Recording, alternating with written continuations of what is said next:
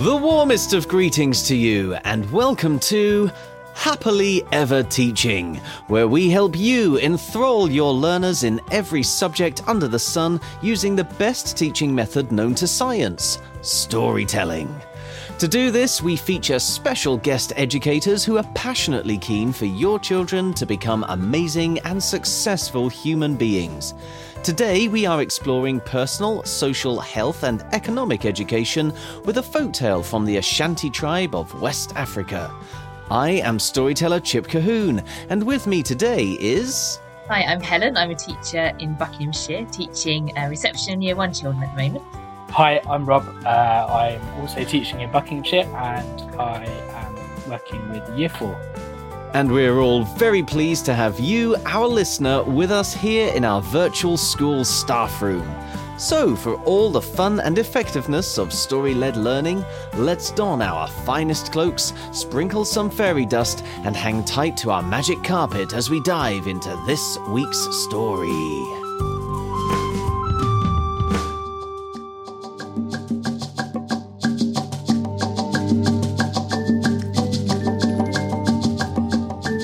People haven't always told stories. Back at the beginning of the world, no one could tell stories because, of course, all the stories were kept up in the clouds by the sky god Nyambe. But this was particularly frustrating for one individual, a spider by the name of Anansi. Anansi put on his smartest hat, then climbed to the top of the tallest tree in the forest and cried, Oh, great Nyambe! You really are great, and we all love you. We love you especially because you give us such lovely gifts, like all the stories in the world. Hmm. Can you see how Anansi was trying to trick Nyambe? But Nyambe was not easily tricked. Are you trying to trick me, little spider? Pah! I will not share the stories with you, not unless you can show me that you deserve them. To do that, you need to bring me the wasps with stings like fire, the snake that swallows people whole, and the jaguar with teeth like swords. Anansi replied, Okay, I'll see what I can do. And if you and your young learners want to find out how Anansi tackles the three challenges set by the sky god Nyambe, you can download our sister podcast, Fables and Fairy Tales, or search our website, epictales.co.uk, for The Spider Who Wanted to Tell Stories. There you can stream a video of me telling the story, get a copy as an ebook or paperback illustrated by the marvelous Mario Coelho, and even pick up some tips for telling the story yourself. Right now, though, let's begin our discussion with Helen and Rob here by asking, folks, was this story worth risking a sting like fire? It absolutely was. This is one of my favourite stories the children in my class, I tell it. I actually, you introduced it to me, Chip, and ever since then, I've told it regularly to the children in my class. They love it every time. It's just one of one of our favourite ones. It's one of my favourites too. How about you, Rob? Yeah, I um, I I remember hearing lots of Anansi stories when I was younger, growing up myself, and it's uh, enjoyable to read it again, but from a uh, from an adult's perspective, and thinking about how I could share it with everybody else. There are so many fantastic Anansi stories, and this this particular one comes in many different variations from all over Africa. I think my reason for preferring this telling of it is that you have so many different challenges that Anansi has to face, and it, it's almost it's almost teaching you story structure as you go along, isn't it? Because this is exactly how stories work. You you have a challenge, you have to overcome it, and, and then you get your reward or, or you, some kind of climax. And so Anansi, in order to win the stories, is essentially going through the process of creating a story himself. It's so cleverly done. I can I can imagine those early Ashanti just thinking to themselves, "Yeah, they're still going to be talking about this story in eight thousand years." That's absolutely the reason I I like it, and I think my class my class cling on every word mm. is because of those challenges and and the um, Anansi overcome the challenges and I think I like the way you can adapt it to add in your own challenges and get the children thinking about that as well.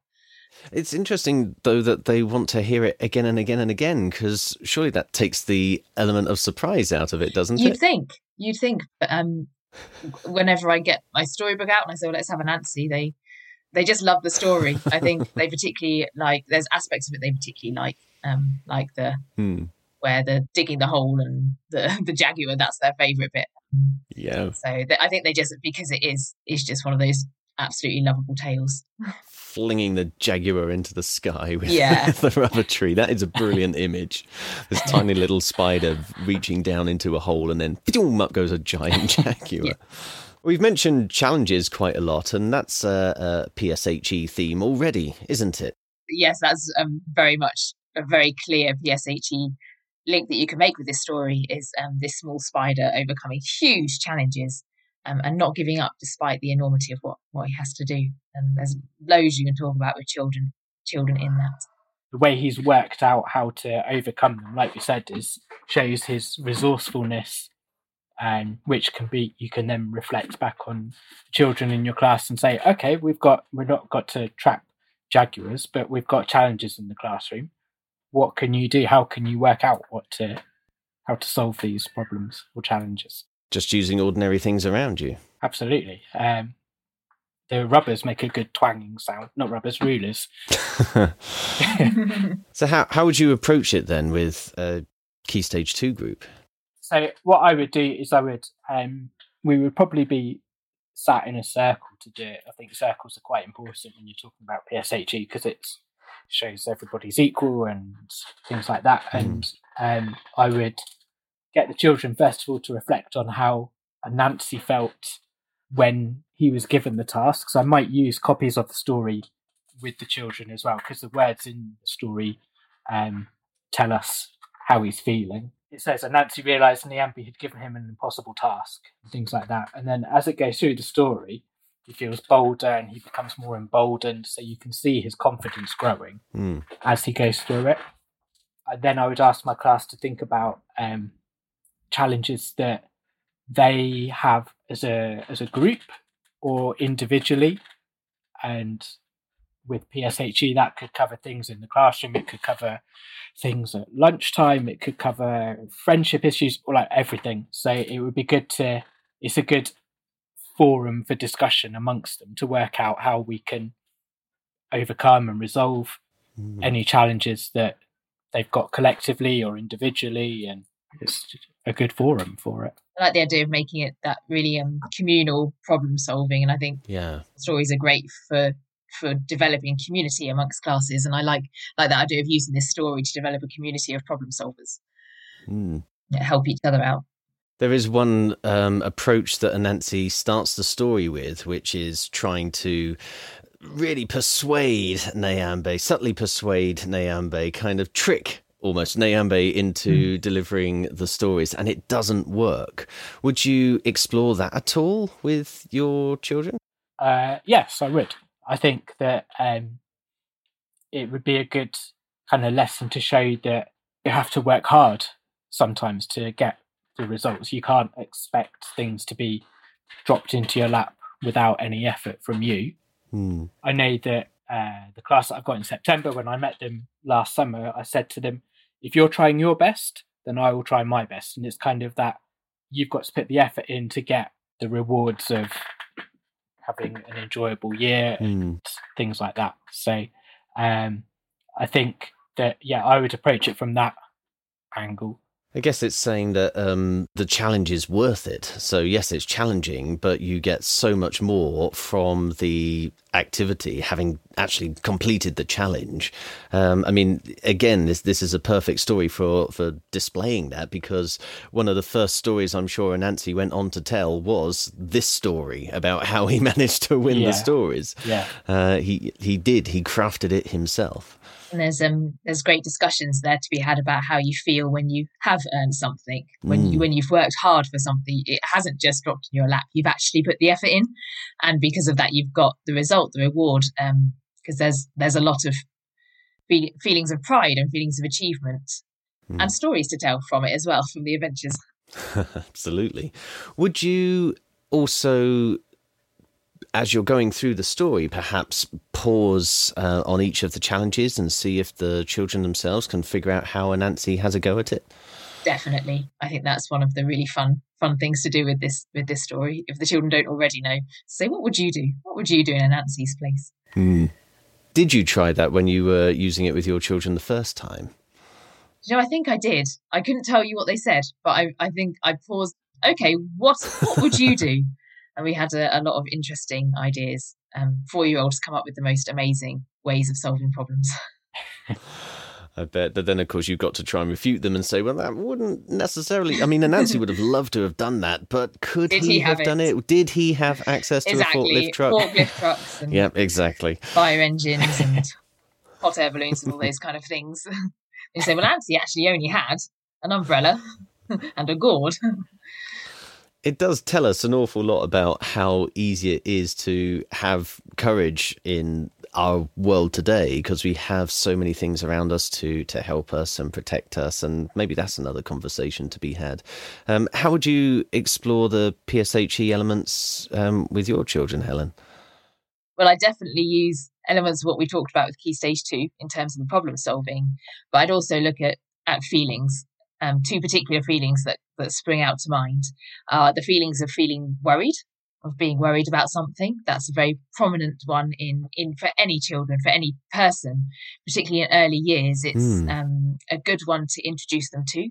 Feeling worried, actually, what that feels like and what might make you feel worried but something that's really important at school as well is where where you'd go to if you were feeling worried so Hmm. you haven't got your parents at school you haven't got other familiar adults um, yet you know if it was the beginning of the year but who are the people at school that you go to if you're feeling worried so i think relating that to anansi and his feeling of being worried probably for very different reasons but it's it's a really important important feeling to explore It is, and it's a safe way to do it as well through stories, isn't it? Because um, you can identify with the character and you can see them going through that worry, but it's temporary. They then go on to find their way to overcome that worry, and that gives you some confidence that you can do exactly the same, that you can overcome um, your worries, hopefully, as swiftly and as easily as they did. Yeah, absolutely. I think it's great that they can see that feeling worried is a, a normal, a normal feeling. Mm-hmm. So Anansi feels worried, even though Anansi is the hero of our story. He feels worried with good reason, and that it's okay to feel worried. But like you say, there are things to be done about it. The other thing we talk about is being brave. Ah, So I think it's it's children shouldn't feel like they have to be brave. So Hmm. it's okay to not be brave and to be worried about something. But the the feeling feeling brave and feeling like you can do something is another theme of this story that you can have a go and you can do something even though it's daunting. hmm. So I think I'd explore that as well. Even though Anansi was worried about something, he he tried he tried some things, he had a go, he went for it. So I think that would be another another sort of feeling to to explore. There's lots of books out there around being brave um, that that are really useful to to use alongside this one. And one that I've got in my class that I quite like is called A Little Bit Brave, and it's by Nicola Kinnear. And in that book, there's a there's a rabbit that isn't very brave at all. He's not a brave rabbit. He doesn't want to go into the outside world. He doesn't want to try anything new. He just can't. But throughout the story, he has to because his he thinks his best friend is in trouble. So he kind of has to take little steps, like just little steps towards helping and towards getting out there. Mm. And by taking those little steps, he solves the problem. And I think it it shows that, yeah, again, as similar to the Anansi story, that you can be brave and you can solve problems. Yeah, and it links quite nicely back to the the challenges theme that we started with, doesn't it? Because um, Yes. you can get some enjoyment out of um, trying to solve the problems and thinking about how you're going to uh, approach them. Yes, and that when you um when you be a little bit brave and you push yourself out of your comfort zone, again, it's that that feeling of enjoyment and achievement, and it's okay. That's all we have time for today, folks. If you try out any of these ideas, or if you'd like us to help you teach a topic you're soon to cover with your young learners, let us know on social media using at Teach Happily, or leave us a review using your favourite podcast app. Tomorrow we'll have Anansi's help teaching English, but right now it only remains for us to say cheerio, and we hope to hear your story soon. So, cheerio! And, we hope to hear your story soon.